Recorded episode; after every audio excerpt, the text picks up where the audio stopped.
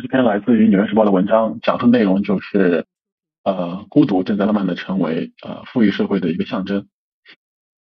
那事实上，呃，在人类历史上的大部分时间的时候呢，就是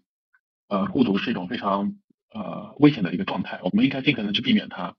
呃，单身的家庭的这一个呃高发生率是富裕社会的一个标志，因为随着呃住房变得越来越能够负担得起，那么人们会更加多的去选择推迟以及避免去结婚，甚至是不用去不不去生小孩啊，作为一个结果，所以说会呃越来越多的会滋生这种单身的一个家庭的一个发生率。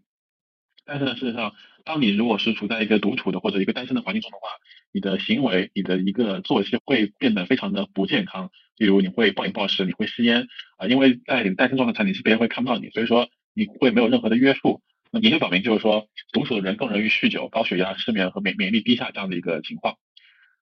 张表的话就是呃，就是随着时间的推移的时间段，呃，单身家庭的一个占比在不断的推高，那也是随着呃文明的不断富裕，然后会造成了很多的单身家家庭的一个诞生。呃，那么在发达国家中呢，事实上越来越多的人啊认为就是说呃表明就是说周围可以依靠的朋友或亲戚的人数啊在不断下降。那事实上老年人的话一直会受到这样的一个趋势的影响，就是说呃老年人可能更加会呃有更多的时间啊花在自己身上，有更多时间处于一个独处的一个状态啊，这个是一个历来的一历来的一一个趋势。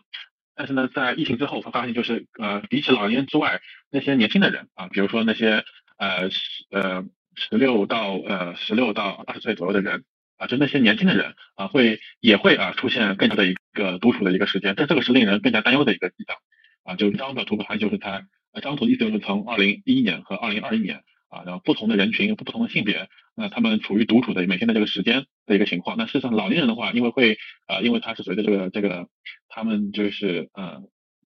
自然的规律可能会呃消耗的时间会更加多一点在自己身上，但是在疫情之后会发现年轻人，尤其是十五到二十岁的年轻人，他们花在自己身上的时间也是也是变多了啊，所以说他们认为这是一个非常啊危险的一个迹象。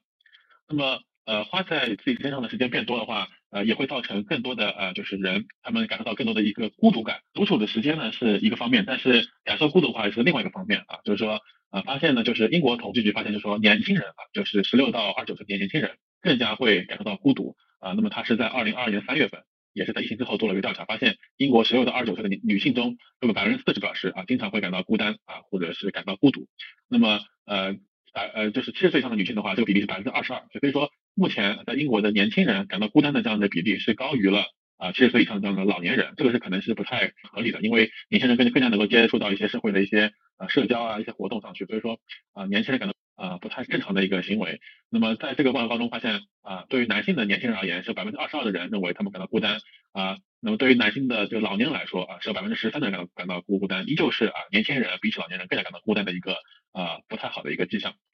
那么除此之外，就感到孤单的话，会造成什么呢？会造成一个很大的一个负面的一个社会的一个影响。比如说，呃，感到孤单会对个人的一个心理状态进啊发生一个非常大的一个变化。啊，就是如果说你会认为自己是被社会所排斥了，或者说你被社会所孤立了，你会更加可能会感到一些呃恐惧和更加具有攻击性的一些行为，甚至于说呃有些呃心理学家国家会认为他会跟一些极端的主义啊有一些联系在里面啊，所以说啊就是如何能如何把就是如何解决年轻人感到孤单的问题，是成了很多发达国家的一个就是目前在努力解解决的一个问题。英国一个小镇叫做弗罗姆。他的话，事实上是目前也在小镇上做了一个类似于心理学的一个实验，就是说他们呢是是有请了这个英国的健康委员会的一些员工在那边啊，雇佣了这些员工啊，在帮这个小镇上的一些啊孤独的人提供帮助，比如说他们会开放一个啊可以说话的咖啡馆，甚至是可以聊天的长椅上啊，那么在那边可以他们的那些 NHS 员工可以在那边为那些小镇上的一些孤独的人提供一些聊天的服务。啊，那么数据表明呢，就是说，